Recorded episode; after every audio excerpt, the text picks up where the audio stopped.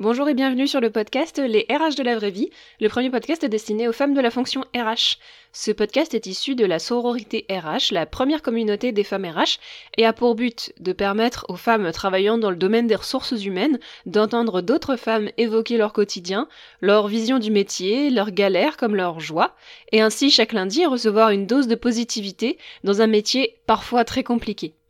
Alors aujourd'hui c'est un épisode un petit peu particulier puisqu'on est arrivé au numéro 10, c'est l'épisode 10 aujourd'hui du podcast des RH de la vraie vie. Et euh, je me faisais la réflexion cette semaine que euh, il y avait des personnes qui avaient entendu parler de moi via les RH de la vraie vie et qui faisaient pas forcément partie de la communauté de la sororité RH de base. Et je reçois aussi beaucoup de questions sur euh, mon parcours, qui je suis, comment a été euh, construite la sororité RH, d'où ça vient, comment l'idée m'est venue, etc. Puis quels sont aussi les projets pour l'avenir. Et je me suis dit, pour fêter le dixième épisode du podcast, j'allais euh, consacrer un épisode solo. Donc il n'y aura pas d'interview aujourd'hui, il n'y a que moi. Euh, a que moi qui vais, euh, qui vais parler aujourd'hui pour vous raconter un petit peu l'historique, mon propre parcours, l'historique de la sororité et puis l'avenir, comment je vois le but de la sororité, comment je vois l'avenir, etc. Alors, en ce qui concerne mon propre parcours, donc moi je suis une ancienne euh, responsable RH euh, qui n'a pas eu euh, énormément d'années de salariat, puisque je suis encore assez jeune, hein, j'ai 27 ans, et j'ai été diplômée d'un Master 2 Management des ressources humaines de l'IAE de Brest. Je suis, je suis finistérienne, je vis aujourd'hui à Rennes, mais je suis finistérienne de base. Et donc j'ai été diplômée en 2016 euh, de ce Master 2 euh, que j'avais fait en alternance dans un groupe euh, industriel qui avait la particularité de d'être à la fois avec des personnels publics, puisqu'on avait des ouvriers d'État, et des personnels privés, donc des salariés. Euh, ce qui m'a donné une première bonne expérience avec une complexité euh, assez présente puisqu'il fallait gérer à la fois des personnels publics et des personnels privés. C'est pour ça que euh, je, comprends des personnes qui sont RH dans les deux domaines vu que j'ai travaillé moi à la fois dans le privé et dans le public et même dans une entreprise qui rassemblait des personnels publics et privés. Euh, comme première expérience. Donc après cette alternance euh, où j'étais euh, l'assistante d'une RRH pendant un an qui était vraiment en mode projet, je suis allée sur mon premier poste qui va être un peu similaire aux ceux que j'ai eu par la suite parce que moi j'ai toujours fait quasiment des remplacements de femmes RH euh, qui euh, partaient en congé maternité. Et c'est quelque chose qui me convenait plutôt bien parce que je trouvais ça assez intéressant en fait de remplacer une, personne et remplacer une femme, euh, de créer un lien avec elle et de faire en sorte. En fait j'étais un peu la personne qui prenait en charge pendant six mois, un an, le poste d'une femme RH qui avait besoin de s'absenter. Et euh, mon, but, c'était de lui rendre son poste le plus clairement possible, d'avoir pourquoi pas soulagé son quotidien de certaines choses pendant son absence, et en tout cas de lui rendre un poste euh, clair avec euh, qu'elle puisse reprendre sa vie de RH le plus simplement possible. Donc je me mettais vraiment au service de l'entreprise et aussi de cette femme-là. Et donc j'ai toujours eu un lien très particulier avec ces femmes que je remplaçais. C'est souvent des femmes auxquelles je m'identifiais on s'entendait euh, très bien, c'était presque une relation des fois de, de copine, euh, collègue, copine. Et moi, ça, me convenait, euh, ça me convenait très bien. Donc ce, deuxième poste que j'ai, mon premier poste une fois diplômé, ça a été dans un très grand groupe, avec tout de même un fonctionnement PME, puisque c'était une, une PME qui avait été rachetée par un groupe immense et connu connu de, tous et toutes. Euh, et euh, c'était un, poste, un premier poste qui était très complexe à mener puisque je remplaçais une, une, femme RH qui était dans son poste depuis une dizaine d'années. Moi, c'était mon premier poste, donc euh, ça a été assez sportif de reprendre ce poste-là puisque assez, assez naïvement, l'entreprise a attendu de moi la même efficacité alors que moi j'avais 23 ans, c'était mon premier poste et je devais remplacer cette femme-là qui avait 10 ans euh, dans le poste euh, de, donc poste d'assistante RH, même si dans les faits elle était plus responsable RH puisqu'elle gérait quand même tout un département et cinq sites différents pour, euh, il me semble, 150 collaborateurs. Et donc ça a été, j'ai appris à la dure, on va dire, les RH. Moi, je suis vraiment tombée là. Après, après avoir fait mes études, je suis vraiment arrivée sur ce poste à la dure, on va dire, parce qu'il a fallu que j'apprenne tout sur le tas. En plus, j'avais fait un poste j'avais fait des études euh, de master, donc des études qui peuvent paraître un peu théoriques par rapport au quotidien d'une assistante RH. Je pense que les, assistantes RH qui m'écoutent vont, vont sûrement être, euh, être d'accord avec moi. Et je, je pense aussi que euh, les, des auditrices qui ont on, voit souvent quand même un décalage entre les études euh, et la réalité. Je pense notamment, par exemple, à des composantes comme la paye. Moi, je n'avais pas étudié la paye. Euh, en tout cas, je l'avais étudié, mais de manière très théorique. Quand il a fallu vraiment faire des, des, opérations de paye euh, sur le, sur le tas dans le quotidien, ça a été un peu plus compliqué. Mais bon, j'ai appris sur le, j'ai appris sur le tas. j'ai failli j'ai failli vraiment péter un plomb euh, au bout de quelques mois sur ce poste-là euh, parce que vraiment j'avais trop de choses à faire. C'était un contexte très particulier avec un, plan social qui avait supprimé euh, tout un service. il a fallu, c'était la suppression du service compta, donc il avait fallu récupérer toute sa compta. C'était très particulier ce qu'avait fait le, groupe.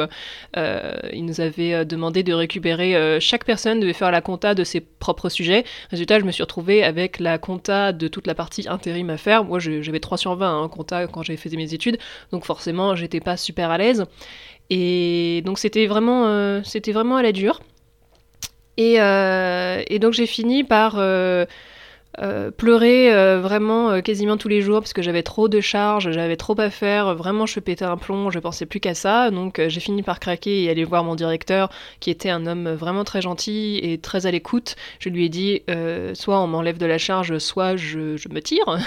et il a été très compréhensif, il m'a enlevé de la charge. Donc vraiment j'ai appris à ce moment-là s'il y avait une leçon que j'ai appris dans mon premier poste, c'était apprendre à dire quand ça ne va pas et ne pas rester dans mon coin, ce que j'avais tendance à faire avant. Restais dans mon coin, je laissais le problème grossir et au final, euh, bah ça, ça, me retombait dessus parce qu'au bout d'un moment, on se rendait compte de, l'ampleur de, des tâches que j'avais à faire qui avaient grossi, grossi, grossi et moi je m'en sortais plus et je craquais euh, nerveusement puisque euh, je savais plus du tout par où commencer.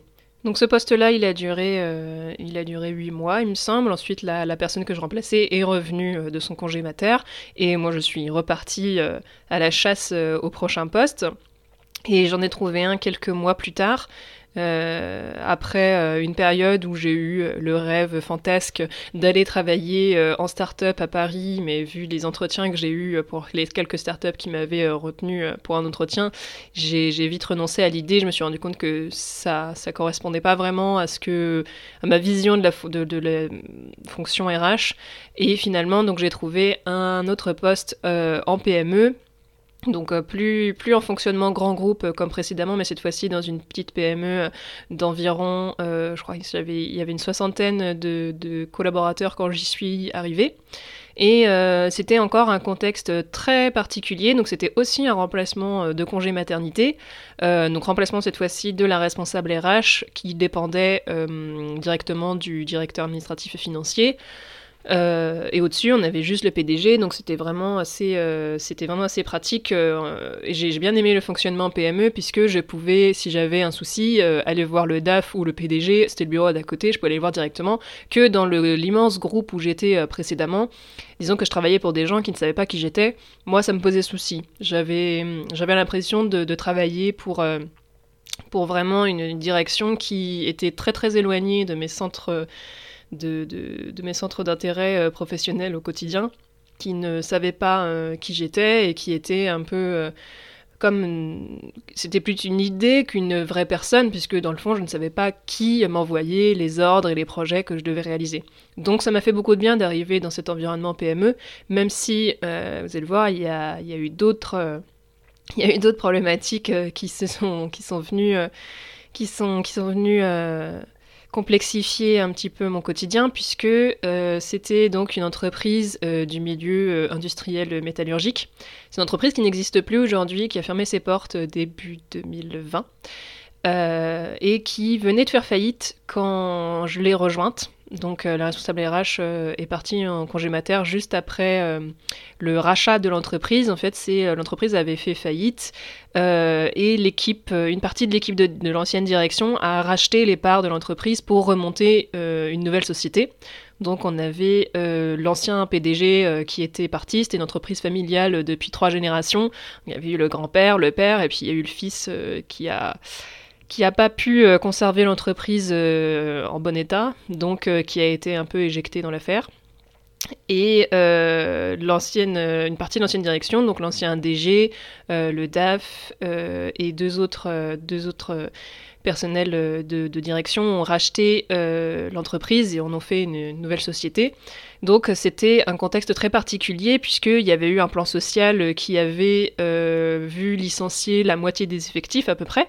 Donc euh, quand je suis arrivée dans cette entreprise-là, il y avait vraiment un effet... Moi, je l'analysais vraiment comme un effet retour de guerre, avec la moitié des bureaux vides, tout le monde qui me disait euh, Marie, bon courage, parce que ça va pas être facile d'être RH dans ces conditions-là, avec la personne que je remplaçais qui, qui en plus avait eu des des soucis de santé et qui devait partir assez rapidement en congé maternité, donc elle a eu assez peu de temps pour me former.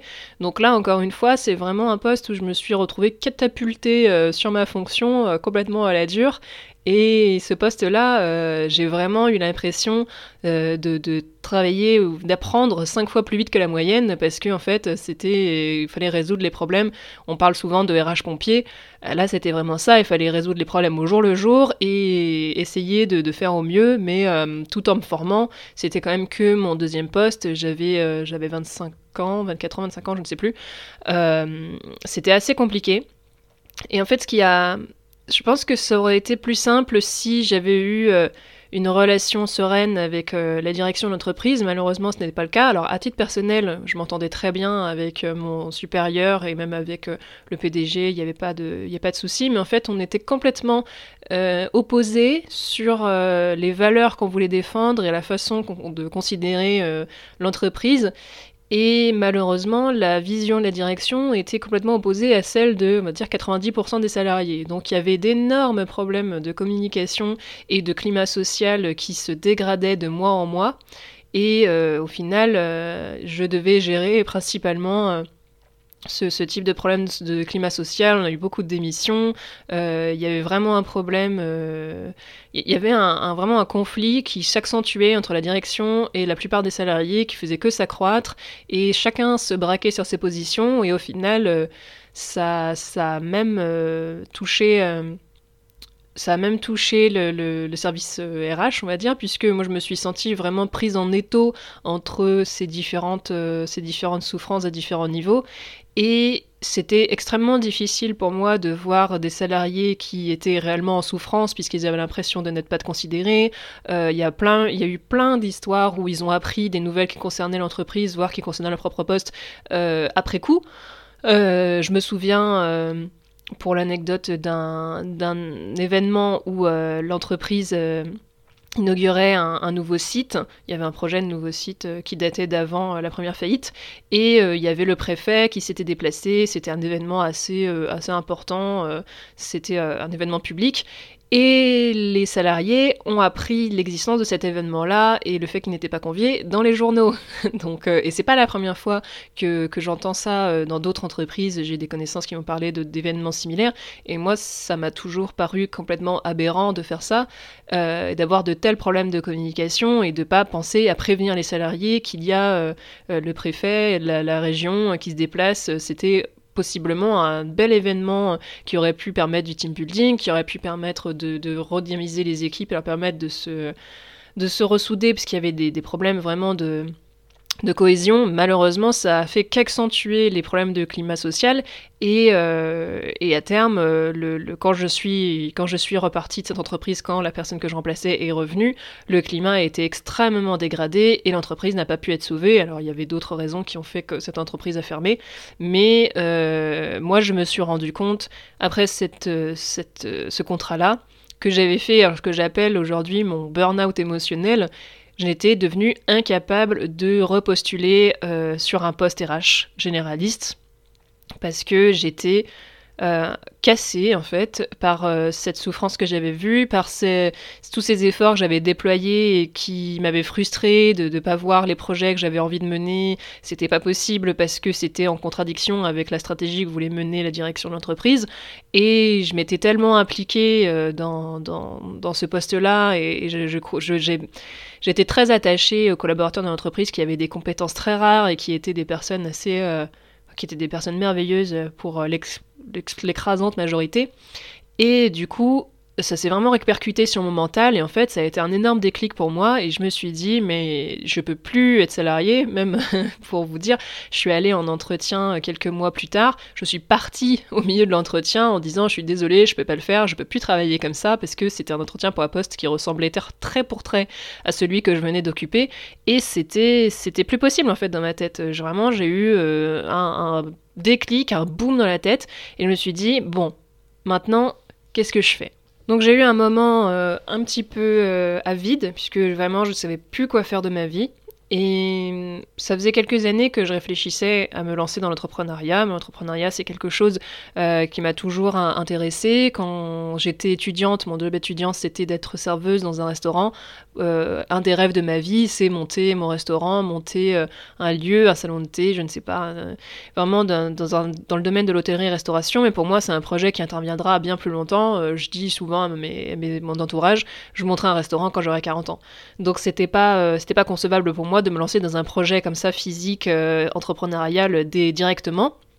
Mais par contre, j'avais mené un projet qui était assez intéressant dans la dernière entreprise où j'étais, euh, dans la PME où, j'étais précédemment. C'était un projet qui était relié avec la gestion des compétences, avec la GPEC, euh, et qui euh, m'avait vraiment ouvert une, nouvelle, une nouvelle porte parce que j'avais fait de la, GPEC, mais d'une manière un petit peu différente. Et parce que la, GPEC, comme on me l'avait enseigné en master, ça me convenait pas. Moi, c'était pas, j'avais pas cette vision masse salariale, cette vision plus macroéconomique.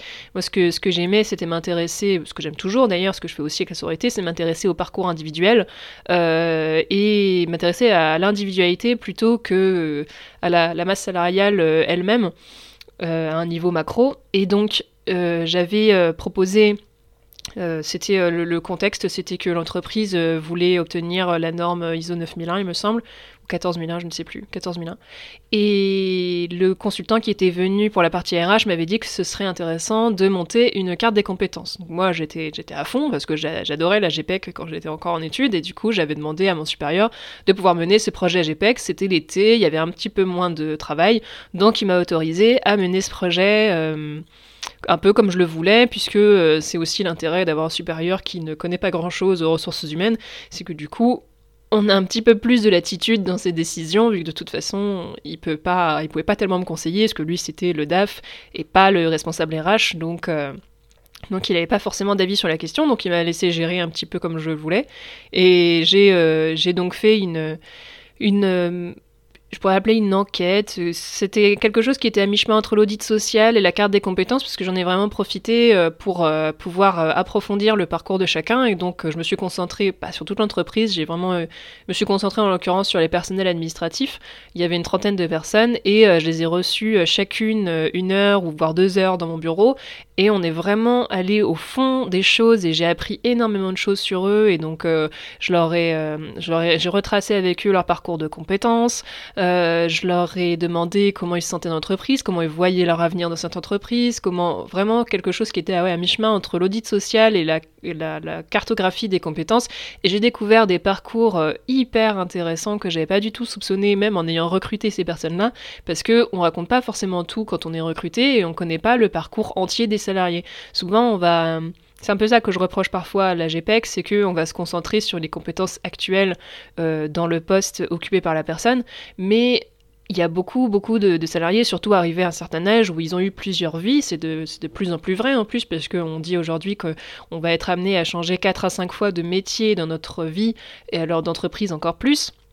Et du coup, ça donne des compétences qui ont été euh, acquises auparavant, mais qui sont pas forcément réutilisées euh, dans le nouveau poste. Et c'est assez dommage de pas au moins le savoir parce que c'est un réservoir de compétences qui peut potentiellement être utilisé par la suite. Pour vous donner un exemple, j'avais une assistante commerciale qui avait été avant euh, encadreur d'art, qui faisait de l'encadrement d'art, et encore avant, elle travaillait à la bourse. Donc euh, c'était des, compétences, alors je dis pas que j'aurais forcément pu utiliser les compétences d'encadrement d'art, mais ça montrait bien que c'était une personne qui avait eu plusieurs vies avant d'être assistante commerciale dans cette entreprise et qui potentiellement pouvait avoir des compétences extrêmement précieuse, que ce soit pour cette boîte ou pour une autre, peu importe, mais ça m'a vraiment fait un effet euh, révélation de me dire euh, ce qui m'intéresse euh, profondément, c'est connaître le parcours des gens et valoriser le potentiel qu'ils ont. Et donc, je me suis dit, après cette expérience où je, je, me suis dit, je ne peux plus être salarié, du moins pour le moment, euh, pourquoi pas me lancer dans le consulting euh, en GPEC à destination des PME, puisque j'avais remarqué que les PME ont des difficultés, pas des difficultés, mais ne vont pas forcément faire appel à des consultants euh, en GPEC parce qu'il n'y a pas forcément de budget ou ils n'ont pas forcément. C'est comme c'est pas obligatoire, la GPEC c'est obligatoire pour les entreprises de plus de 300 salariés, donc une PME de 50, elle va pas forcément faire appel à quelqu'un pour construire une carte des compétences, et c'est bien dommage parce que pour moi la carte des compétences c'est vraiment le le squelette, euh, le squelette de la partie euh, enfin même de, la partie RH en fait, parce que comment arriver à recruter efficacement, à gérer les carrières efficacement si on sait même pas quelles sont les compétences des gens qui sont là. Et donc c'était euh, c'était vraiment l'idée l'idée de base de, ce projet, de ce premier projet entrepreneurial, puisque la sororité n'était pas encore née du tout. Là, on était en octobre-novembre 2018. J'avais terminé ce, contrat dans cette PME en septembre 2018, donc octobre, novembre, décembre, je réfléchis et euh, je commence ce nouveau projet-là. Et je vais passer donc quelques mois sur ce projet-là, mais ça va se gâter un petit peu parce que je débarquais vraiment dans l'entrepreneuriat. Il faut savoir que j'avais encore énormément de problèmes de confiance en moi, j'avais ça, ça, me stressait énormément. Et j'ai fait les erreurs classiques que font les entrepreneurs au début, c'est-à-dire rester dans son coin, pas demander d'aide et assez peu se tourner vers le réseau, assez peu connecter avec les autres et penser que les idées vont tomber du ciel et me permettre de trouver des clients euh, comme ça sans, sans forcément sortir c'était totalement faux. Et s'il y a bien quelque chose que j'ai appris depuis sur l'entrepreneuriat, c'est que le réseau fait 80% euh, du, du, pas du travail, mais permet d'ouvrir énormément de postes, de, portes. Et on peut, euh, on peut pas faire sans le réseau. On peut pas se dire que tout va tomber tout cuit si on reste seul. Et donc à ce moment-là, j'avais, j'étais pas prête encore à l'intégrer. Donc euh, j'ai monté au final ce qui s'est apparenté à une usine à gaz en GPEC pour les PME et au bout de six mois, euh, sans, sans, avoir eu un seul client, les rares dirigeants à qui j'en avais parlé m'avaient tous sorti le même refrain de euh, moi je connais mes salariés, j'ai pas besoin de faire une carte des compétences parce qu'on n'est que 20, euh, je les connais tous sur le bout des doigts, je sais très bien ce qu'ils ont fait avant, j'ai vraiment besoin de personne. Euh, j'ai eu vraiment une prise de conscience un soir et je me suis dit, mais enfin Marie, tu vas complètement dans le mur, réfléchis à ce que tu veux faire et, redirige ton projet vers quelque chose de plus viable. Parce que là, là ça faisait plusieurs fois qu'on me disait c'est pas viable ce que tu, fais, il n'y a pas de marché en l'état, c'est beaucoup trop compliqué ton projet, essaie de, de resimplifier tout ça et, et pars sur autre chose parce que là tu vas juste dans le mur. Donc un soir de, on était arrivé en mai 2019, j'ai passé six mois sur ce premier projet. Euh, heureusement, comme c'était, euh, comme en fait j'ai toujours fait des CDD, j'ai pas eu le souci euh, de demander une rupture conventionnelle ou de démissionner parce que c'était avait toujours été un choix pour moi de faire que des CDD parce que le CDI, moi ça m'a toujours angoissé. C'est, un peu paradoxal par rapport à la plupart des gens, mais moi le fait d'avoir un travail et de pas savoir quand ça se finit, ça me plaisait pas du tout. j'ai toujours choisi d'avoir des CDD parce que j'aime j'aimais avoir une date de fin à mes contrats et potentiellement me dire bon bah si ça me plaît pas, si je m'y sens pas bien, j'ai une date de fin et après cette date, j'aurai du chômage et j'aurai la possibilité de prendre un peu de temps pour trouver un poste plus intéressant. Alors on m'a reproché après, on m'a dit que mon CV était décousu et que ça faisait pas stable et que c'était pas que ça passait pour mon jeune âge d'avoir que des CDD, mais qu'il était temps de trouver un, CDI. Et, aujourd'hui, je pense pouvoir raisonnablement affirmer qu'il y a quand même assez peu de chances que j'occupe un CDI dans ma vie. Vu que maintenant que je suis dans l'entrepreneuriat et que j'y suis bien, euh, je me vois assez peu euh, retourner euh, euh, retourner en tout cas sur un CDI, donc euh, ça me manque pas du tout. Et donc euh, je n'avais, j'avais du chômage toujours, même six mois, six mois après. et donc on est en mai 2019 et un soir je me dis bon à, qui j'ai envie de m'adresser, parce que je me rendais compte au final que c'était parce que mon premier projet se dirigeait vers les, dirigeants d'entreprise et que on ne parle pas la même langue, je les apprécie pas forcément particulièrement, c'est pas des gens vers qui euh, je vais me tourner très facilement, c'est souvent euh, des personnes avec qui j'avais du mal à me comprendre quand je, je réfléchis à mes anciennes expériences, on avait souvent du mal à parler le même langage et il est apparu pendant cette soirée de réflexion euh, de mai 2019 que les personnes à qui j'avais envie de m'adresser c'était ces femmes que j'avais remplacées dans mes différentes expériences, ces femmes RH avec qui je me sentais liée, avec qui je me sentais connectée, avec qui je m'entendais bien, que j'avais envie d'aider. Au final, les personnes que j'avais envie d'aider, c'était elles. Et donc, forte de ce, de ce constat, euh, j'ai remarqué une, chose euh, parallèle, c'était que euh, quelques jours plus tard, j'étais sur, sur Facebook et j'étais assez, assez présente et je lisais beaucoup ce qui se faisait dans les groupes RH Facebook, comme il y en a plein, le groupe Les ressources humaines, je sais plus comment il s'appelle, il y en a plusieurs, où il y a vraiment beaucoup de monde et c'est des groupes donc qui sont mixtes, où il y a à la fois des hommes et des femmes RH. Et je remarquais quelque chose qui, moi, me, gonflait profondément, on va dire, c'était que très très souvent, quand une femme euh, posait une question ou demandait un conseil euh, par rapport à une thématique RH, c'était assez régulier qu'il y ait un homme qui n'y connaissait pas forcément grand-chose euh, au poste concerné vienne expliquer un petit peu son point de vue de manière assez condescendante à la femme RH qui avait posé la question et, moi, en tant que féministe avertie, j'appelle ça du mansplaining. Donc, quand un homme vient expliquer à une femme quelque chose qu'elle sait déjà, si, le sujet vous, intéresse, je vous, invite vraiment à vous renseigner sur le mansplaining. Il y a des, comptes Instagram, euh, il y en a un qui s'appelle Pay to Mansplaining qui est hilarant.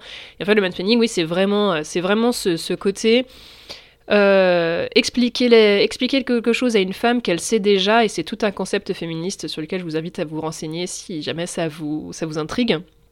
Et donc moi, ça ça m'a déclenché euh, l'envie de, de, parler donc à ces femmes RH, mais uniquement à ces femmes RH. Et donc, euh, j'étais sur Facebook euh, le, le, 18 mai 2019 et j'ai lancé comme ça un message euh, complètement au hasard sur ce groupe Facebook où il y avait, il me semble, 10 000 RH à l'époque, en disant eh, ça vous dit, on crée un groupe RH, mais que des femmes, que entre filles, et comme ça, on aura un point de vue un petit peu différent et on pourra parler de vraiment ce que c'est être une femme dans la fonction RH. Je me suis dit, bon, si ça résonne pas, euh, c'est pas grave, je le, le ferai pas. C'était vraiment juste un test, j'avais aucune attente derrière. Et je trouve que dans la soirée, j'ai eu une trentaine de personnes qui m'ont envoyé un message ou qui ont mis un commentaire sur publication en disant, ah, c'est une super bonne idée, euh, fais-le, parce que oui, vraiment, moi, ça m'intrigue de savoir ce que ça peut donner une communauté qui rassemble que les femmes RH. Et donc le 19 mai 2019, je crée ce groupe-là. Et ça a pris extrêmement vite, puisque trois mois plus tard, il y avait 600 RH, et aujourd'hui, elles sont un peu plus de 3000, donc il a été créé en mai 2019, donc ça fait un an et demi que la communauté existe. Donc, euh, je, filtre les adhésions. Je n'autorise pas les hommes RH euh, ou pas RH, hein, on s'en fout, à adhérer au groupe parce que je voulais vraiment que ce soit une communauté entièrement féminine. Et euh, c'est de là que vient le fait que la communauté est non mixte. C'est pour éviter ces problèmes de mansplaining et aussi parce que je voulais que les femmes RH aient une vraie une vraie euh, communauté et un vrai lieu, même s'il est virtuel, pour échanger entre elles et pourquoi pas pouvoir parler de ces sujets que qu'est-ce qu'une femme au travail, qu'est-ce qu'une femme RH, la position dans l'entreprise, leur épanouissement dans leur travail, parler de charge mentale, parler de vraiment qu'est-ce que c'est... Euh, être une femme dans ce métier RH parce que les femmes et les hommes n'occupent pas les mêmes positions euh, dans la fonction RH. Si vous observez bien, une femme va être naturellement, naturellement, c'est pas naturel, mais structurellement, elle va être plutôt orientée vers un poste d'assistante RH, euh, de chargé RH, de responsable RH pour les postes généralistes. On va voir plus de femmes dans les postes généralistes, justement ces postes où on gère un petit peu tout, le quotidien, euh, euh, et voire plus encore, puisque des fois on a aussi des femmes qui occupent des postes d'assistante direction slash assistante RH ou comptable slash RH, etc qu'un homme euh, dans la fonction RH euh, va pas occuper les mêmes, euh, les mêmes postes. On va plutôt voir les hommes sur des postes de DRH déjà, hein, parce que 80% de, 80% de la fonction est féminine et plus de 60% des DRH sont des hommes. Alors oui, ça laisse 40% de femmes DRH, mais si on fait le ratio, ça veut dire qu'un homme a quand même beaucoup plus de chances de devenir DRH qu'une femme. Et sinon, s'ils sont pas DRH, ils vont plutôt occuper des postes d'expertise comme euh, les postes en SIRH. Il y a très peu de femmes euh, dans les postes de SIRH ou euh, en expert de la paye ou responsable recrutement, mais plus sur le côté commercial. des postes qui vont être RH, mais une autre vision de la fonction, on va dire. Et je voulais permettre aux femmes du coup euh, qui ont ces postes généralistes et qui ont ces postes vraiment tournés vers l'accompagnement du collaborateur au quotidien, qu'elles puissent parler de ça et qu'elles puissent euh, vraiment se sentir comprises et liées avec des personnes qui euh, ont le même quotidien. Donc, euh, pour résumer, la, sororité RH euh, à la base, donc c'était un groupe Facebook qui est toujours actif, hein, qui s'appelle donc la sororité RH sur Facebook. Si vous y êtes pas, je vous invite, euh, que vous êtes présente sur Facebook, je vous invite vraiment à le rejoindre parce que c'est toujours là que je communique en priorité, puisque bon, c'est un petit peu mes chouchoutes, je vais pas le cacher, le groupe, parce que c'est celles qui ont été présentes dès le début, et les débuts de la sororité n'ont pas été faciles, parce que vraiment construire une communauté sur les réseaux, c'est un travail de longue haleine où il faut vraiment pas se décourager. Ont été, euh, ont été particuliers puisque donc j'ai créé ce groupe où il y a eu beaucoup de demandes de membres et beaucoup d'adhésions et beaucoup de lectures des posts. Au début, je publiais tous les jours. Euh, j'essayais de créer une dynamique, je posais des questions, je faisais des sondages, j'essayais de donner des astuces techniques, des sites euh, internet qui m'ont aidé dans ma pratique en RH, etc. Mais j'avais vraiment zéro like, zéro commentaire et zéro interaction avec la communauté qui était encore très très très timide et c'était c'était compliqué pour moi de voir euh, aussi peu de réactions, mais heureusement le truc qui me sauvait, c'est que j'avais les statistiques de lecture. Et vraiment d'avoir les statistiques de lecture, ça m'a permis de garder le moral et de continuer à publier tous les jours euh, pendant, il me semble que j'ai publié tous les jours pendant le premier mois, après je publiais trois fois par semaine, je suis passée à deux, et aujourd'hui c'est une, une, fois par semaine le lundi, plus des posts vraiment quand je suis inspirée ou que j'ai quelque chose à partager. Euh, je m'impose plus un rythme de publication plusieurs fois par semaine, puisque je publie aussi sur d'autres réseaux. Et euh, c'est vraiment ces statistiques de lecture qui m'ont permis euh, de garder le moral et donc de voir que ça prenait progressivement, puisqu'un jour il y a eu le premier like, il y a eu le premier commentaire, il y a eu la première, euh, le premier message privé pour discuter d'un sujet en particulier qui est arrivé, et j'ai commencé à avoir des relations privilégiées avec certaines membres qui pouvaient me contacter. Donc ça a vraiment grimpé. Donc si, si une auditrice qui m'écoute a un projet entrepreneurial, en tout cas un projet de communauté, si je peux vraiment donner un conseil, c'est rester patiente et rester motivée pendant plusieurs mois, vraiment plusieurs mois. Je pense qu'il a bien fallu 3-4 mois pour que la communauté commence un petit peu à interagir les unes avec les autres. Euh, donc euh, vraiment euh, rester persévérer. Donc j'avais ce groupe Facebook et arrivé en, Arrivé à l'été 2019, euh, disons que pour être clair, je commençais à m'inquiéter de ne plus avoir euh, de, de sources de revenus potentiels, vu que mon premier projet entrepreneurial, j'avais dû le mettre entre parenthèses, et que je savais que la sororité, euh, c'était pour l'instant juste un groupe Facebook, hein, donc vraiment c'était de l'ordre du loisir. Donc j'ai repris, j'ai repris un poste salarié pendant trois mois, donc dans une structure publique qui cherchait une, assistante pour aider à la partie paye. Et ce poste-là m'a vraiment redonné un petit coup euh, vers euh, l'entrepreneuriat, puisque c'était un poste où j'ai fait... Je pense que si j'étais resté beaucoup plus longtemps, j'aurais fait ce qu'on appelle un bore-out. C'était euh, très très particulier parce que c'était un poste où j'étais censé apporter un coup de main, mais ce coup de main n'était pas le bienvenu. Disons que mon manager m'avait recruté, mais les collègues sur le terrain ne souhaitaient pas d'aide. Donc c'était très compliqué pour moi euh, de pour être franche, hein, de ne quasiment rien faire de la journée, puisque quand je proposais mon aide, on me disait non, non, c'est bon, vraiment j'ai besoin de rien, avant de se plaindre qu'elle n'avait euh, qu'elles avaient trop de travail, mais en fait il fallait me former et elles avaient aucune envie de me former, c'était vraiment au jour le jour, donc je faisais des choses qui étaient vraiment très très simples. Et quand tu as eu un master et que tu as été responsable RH d'une entreprise entière, c'est un petit peu dur de te retrouver à faire de la saisie euh, d'un fichier Excel vers l'autre en recopiant exactement les mêmes données.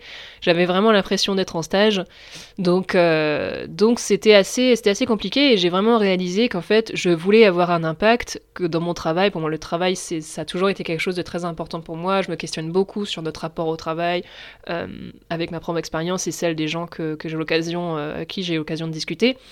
Et du coup, là, de me retrouver dans un poste qui, on va le dire franchement, ne servait quasiment à rien, ça m'a vraiment fait un déclic de ouais, l'entrepreneuriat, c'est vraiment vers là que je veux aller parce qu'en fait, je dis pas que le salariat n'a pas permis de m'épanouir euh, dans une fonction un petit peu plus utile, mais là, pour le coup, euh, d'avoir ce poste-là, ça m'a vraiment envie de donner, ça m'a vraiment donné envie de développer la sororité et d'avoir un réel impact euh, sur les femmes RH puisque j'avais ce poste-là en journée où vraiment je m'ennuyais comme un rat mort et sur la pause de midi ou le soir, je m'éclatais dans la sororité à, interagir avec les filles, à proposer des nouveaux contenus et sur le mois d'août 2019, j'ai enfin réalisé un projet que je mûrissais depuis des années et que j'osais jamais mettre en place, qui était d'ouvrir mon blog. J'adore écrire, j'adore euh, j'adore lire des articles, je passais littéralement ma vie sur des blogs, que ce soit RH ou développement perso, féminisme, tous les sujets qui m'intéressent. Et donc j'ai ouvert le mien en août 2019 et ça a vraiment été ma bouffée d'oxygène pour euh, avoir un nouveau projet. Et puis euh, j'ai commencé donc à écrire des articles. Alors au départ, c'était, je me concentrais sur des thématiques techniques, RH, vraiment des problématiques recrutement, GPEC, etc. Puis très vite, ça m'a lassé. Et je suis partie sur des thématiques qui étaient beaucoup plus proches de mes centres d'intérêt personnel, qui étaient donc le développement personnel, euh, le fait de parler à des femmes RH et donc le lien avec le féminisme. Et euh, donc euh, tous, les, articles sont toujours en ligne si vous voulez aller le voir. Donc c'est sur sororitéRH.com, il y a l'onglet blog. Et donc aujourd'hui, j'écris plus autant parce que j'ai le podcast qui me permet de m'exprimer d'une autre manière. Mais j'ai écrit un article par semaine pendant quasiment un an, il me semble. Donc ça fait une, une bonne base d'une cinquantaine de posts vraiment sur des sujets aussi variés que comment comment euh, gérer la charge mentale en RH, comment euh, gérer ce, comment être hypersensible et RH, puisque je suis, euh, j'ai réalisé dans l'année dernière que j'étais hypersensible, comment trouver et représenter ses valeurs dans son poste, vraiment des sujets comme ça qui m'intriguaient et que je trouvais que personne n'en avait jamais parlé. Donc voilà, si vous intéresse, je vous invite vraiment à aller lire un petit peu le blog. Je ne vais pas faire une, analyse exhaustive dans, ce, dans cet épisode. Et, et donc après ce, poste-là, euh, qui a duré que quelques mois, euh, je me suis vraiment consacrée euh, à la sororité, au blog. ça m'a pris énormément de temps d'écrire autant et de, de, publier autant. Je publie énormément sur le réseau entre, du coup, euh, ce poste-là, je l'ai eu de juin à septembre 2019. Donc ensuite, septembre, octobre, novembre, décembre 2019, c'était vraiment la priorité, c'était le blog et réfléchir à une manière euh, de proposer d'aller plus loin et de proposer, pourquoi pas, des choses euh, payantes aux membres de la communauté, communauté qui avait bien grandi depuis. Il me semble que fin 2019, on était à peu près à 1000 membres. Ça me donnait une, une, bonne, une bonne communauté pour pouvoir proposer d'aller un peu plus loin que les sujets que j'évoquais juste sur le blog. Donc arrivé en janvier 2020, euh, j'ai voulu proposer des ateliers physiques. Euh, oui, à l'époque, c'était encore possible de proposer des choses physiques. C'est vrai que ça me paraît tellement loin maintenant. Euh, et Bon, je pense que c'était un petit peu tôt parce que ça n'a pas, pas vraiment pris. J'ai proposé des ateliers à Rennes, je suis allée en proposer à Paris, mais je pense qu'il y avait des choses que j'avais pas prises en compte. Euh, le fait que pour beaucoup vous avez énormément de travail, le fait que c'est difficile de trouver un lieu dans une communauté qui est internationale. Donc ça n'a pas, vraiment pris. J'avoue que j'ai été assez, assez euh, du tournant que ça prenait à ce moment-là.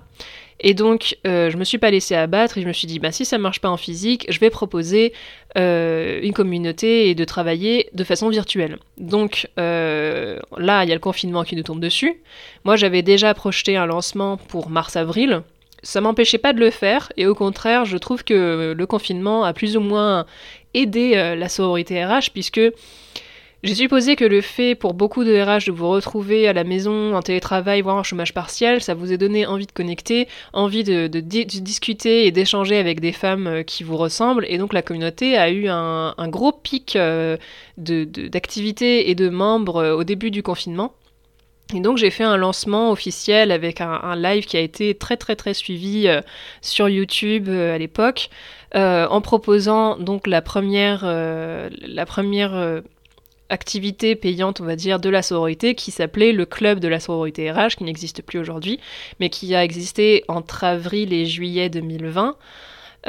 C'était donc un, un club, donc une communauté privée euh, qui, euh, en échange d'un abonnement, permettait aux clientes qui faisaient partie de cette communauté de bénéficier d'exercices thématiques mensuels. Euh, donc tous les, tous les débuts de mois, je leur envoyais un cahier d'exercices sur une thématique. Donc on a eu une thématique sur la définition des valeurs en entreprise et vraiment comprendre pourquoi je suis RH, un thème sur la gestion du temps, un thème sur les, les cycles. Je leur ai parlé énormément de choses qui étaient de base pas très très liées, on pourrait le penser au RH, mais au final qui permettent vraiment euh, de, mieux comprendre son poste et pourquoi pas euh, d'atteindre un plus grand épanouissement dans son poste, euh, donc vraiment des thématiques comme ça, le temps, la gestion des objectifs, etc. Et j'avais eu de très bons retours de la part des clientes qui étaient, qui étaient dans la communauté. Mais il se trouve que, arrivé en juillet 2020, euh, je me suis rendu compte que ça correspondait pas vraiment à ce que j'avais envie de faire. Moi, ça me demandait énormément de temps de monter tous ces contenus. Je proposais des lives, euh, je proposais un chat aussi où elles pouvaient échanger entre elles que j'essayais d'animer comme je pouvais. Le truc, c'est que autant le confinement a permis euh, de relier les RH, autant le déconfinement, je ne sais pas de votre côté comment on l'avait vécu, mais vraiment, moi, l'impression que j'ai eue à ce moment-là, c'était que c'était euh, l'hécatombe et qu'il y avait tellement de travail à faire pour beaucoup de RH, les salariés à récupérer, vraiment les normes sanitaires à mettre en place, l'entreprise qui mettait la pression parce qu'il fallait récupérer, entre guillemets, le chiffre d'affaires qui avait été perdu pendant le confinement, pendant le premier confinement, que du coup, euh, j'ai perdu beaucoup de liens que j'avais eus avec mes clientes et même avec la communauté tout entière.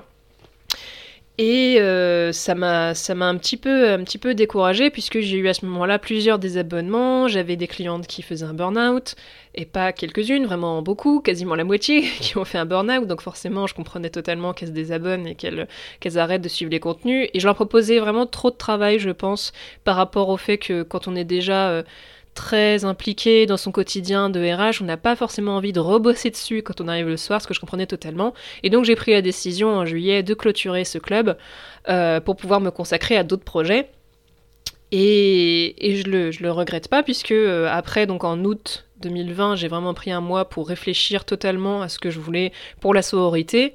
Et début septembre, euh, j'ai décidé de concrétiser un projet qui me portait, qui m'intéressait depuis longtemps, qui est ce podcast, Les RH de la vraie vie. Le titre m'est vraiment venu comme un flash, je le regrette pas du tout parce que c'est totalement ça.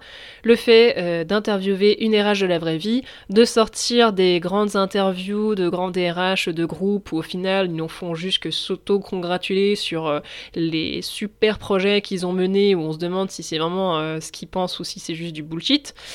J'ai mon avis sur la question. Et moi, je voulais donner la parole vraiment à ces femmes euh, de la vraie vie, on va dire. C'est, c'est, on va dire, ces petites mains, avec beaucoup de guillemets, parce que j'aime pas trop le terme, mais vous voyez ce que je veux dire. Ces personnes qui sont assistantes RH, qui sont chargées RH, responsables RH ou même des RH, et qui sont vraiment les mains dans le cambouis, qui voient vraiment ce que c'est être RH au quotidien, et qu'elles puissent les auditrices et les invités se sentir liés, se sentir connectés. Et j'ai l'impression que c'est ça euh, que permet le podcast, puisque les retours que j'ai, c'est souvent de ça qu'on me parle. C'était déjà le cas avec les articles, mais les articles, je parlais de moi. Que là, je voulais pouvoir donner la parole à plein de profils différents et donc permettre de, vraiment. Euh, d'avoir un, panel de, RH différentes et donc de proposer comme ça chaque lundi une interview. Donc euh, c'est un projet qui m'éclate, que je suis vraiment très heureuse de faire et que j'espère continuer le plus longtemps possible. Et donc euh, si, on, si on parle vraiment des projets euh, actuels de la sororité, donc on a toujours le groupe Facebook qui est très actif, le blog où pour l'instant je partage les épisodes de podcast, mais je pense me remettre à réécrire aussi. J'ai quelques idées d'articles que je voudrais à nouveau publier, donc je vous en ferai part. Et euh, pour euh, ce qui est euh, de la partie monétisation du projet, parce que au bout d'un moment, il faut aussi moi que je me concentre un petit peu sur trouver un business model un peu cohérent, puisque j'ai encore heureusement des indemnités chômage aujourd'hui j'ai retravaillé entre temps, donc j'en ai acquis de nouvelles, mais ça va pas être éternel. Et donc je suis en train de travailler sur des projets de sponsoring du podcast d'un côté donc euh, c'est maintenant quand on me contacte euh, pour des collaborations ou pour qu'il y ait des marques qui me contactent, je leur propose donc de sponsoriser le podcast. Donc s'il y a des, des, marques ou si vous faites partie d'une entreprise qui a pour cible les RH, vous pouvez me contacter euh, sur mon mail donc sororitrh@gmail.com pour parler de ça puisque je suis vraiment en train de plancher sur ce projet-là pour pouvoir donner une visibilité et pouvoir continuer le plus longtemps possible ce podcast parce que euh, ça me prend vraiment énormément de temps. Je pense que je passe bien la moitié de la semaine sur le podcast entre euh, les enregistrements, le montage, la publication, la promotion sur les réseaux sociaux, etc. Et j'aimerais pouvoir euh, me financer et pouvoir continuer le plus longtemps possible ce projet-là. Et j'ai d'autres tests en cours et d'autres choses que je voudrais proposer à la communauté. Et je vais faire une annonce notamment cette semaine puisque j'ai fait un, test qui s'est avéré assez concluant euh, vendredi dernier. Alors j'enregistre vraiment cet épisode la veille de sa publication. Il va être publié lundi matin. Je l'enregistre dimanche après-midi. Donc euh, vraiment il n'y aura pas plus actuel comme, euh, comme réflexion puisque je l'enregistre vraiment à la dernière minute. Euh, et donc vendredi, euh, euh, j'avais proposé, si vous avez eu passer sur LinkedIn ou sur le réseau, parce que c'est vrai que je ne l'ai pas précisé, mais la communauté de la sororité RH est également présente sur LinkedIn et sur Instagram. Il y a également un compte Instagram. Donc si vous êtes présente sur Instagram, je vous invite à suivre le, le, compte qui s'appelle sororité RH, hein, tout simplement. Et donc ce test, euh, ce test vendredi, si vous l'avez vu passer sur les réseaux, j'avais demandé euh, le concours euh, de cinq filles RH, femmes RH de la communauté pour faire un test de co-développement qui est un exercice très cadré dans l'action et dans le temps pour permettre de mutualiser les intelligences collectives et résoudre une problématique ensemble d'une des participantes. Ça s'est extrêmement bien passé, je suis très contente de, de comment ça s'est déroulé, je me suis vraiment sentie à l'aise dans ce rôle d'animatrice.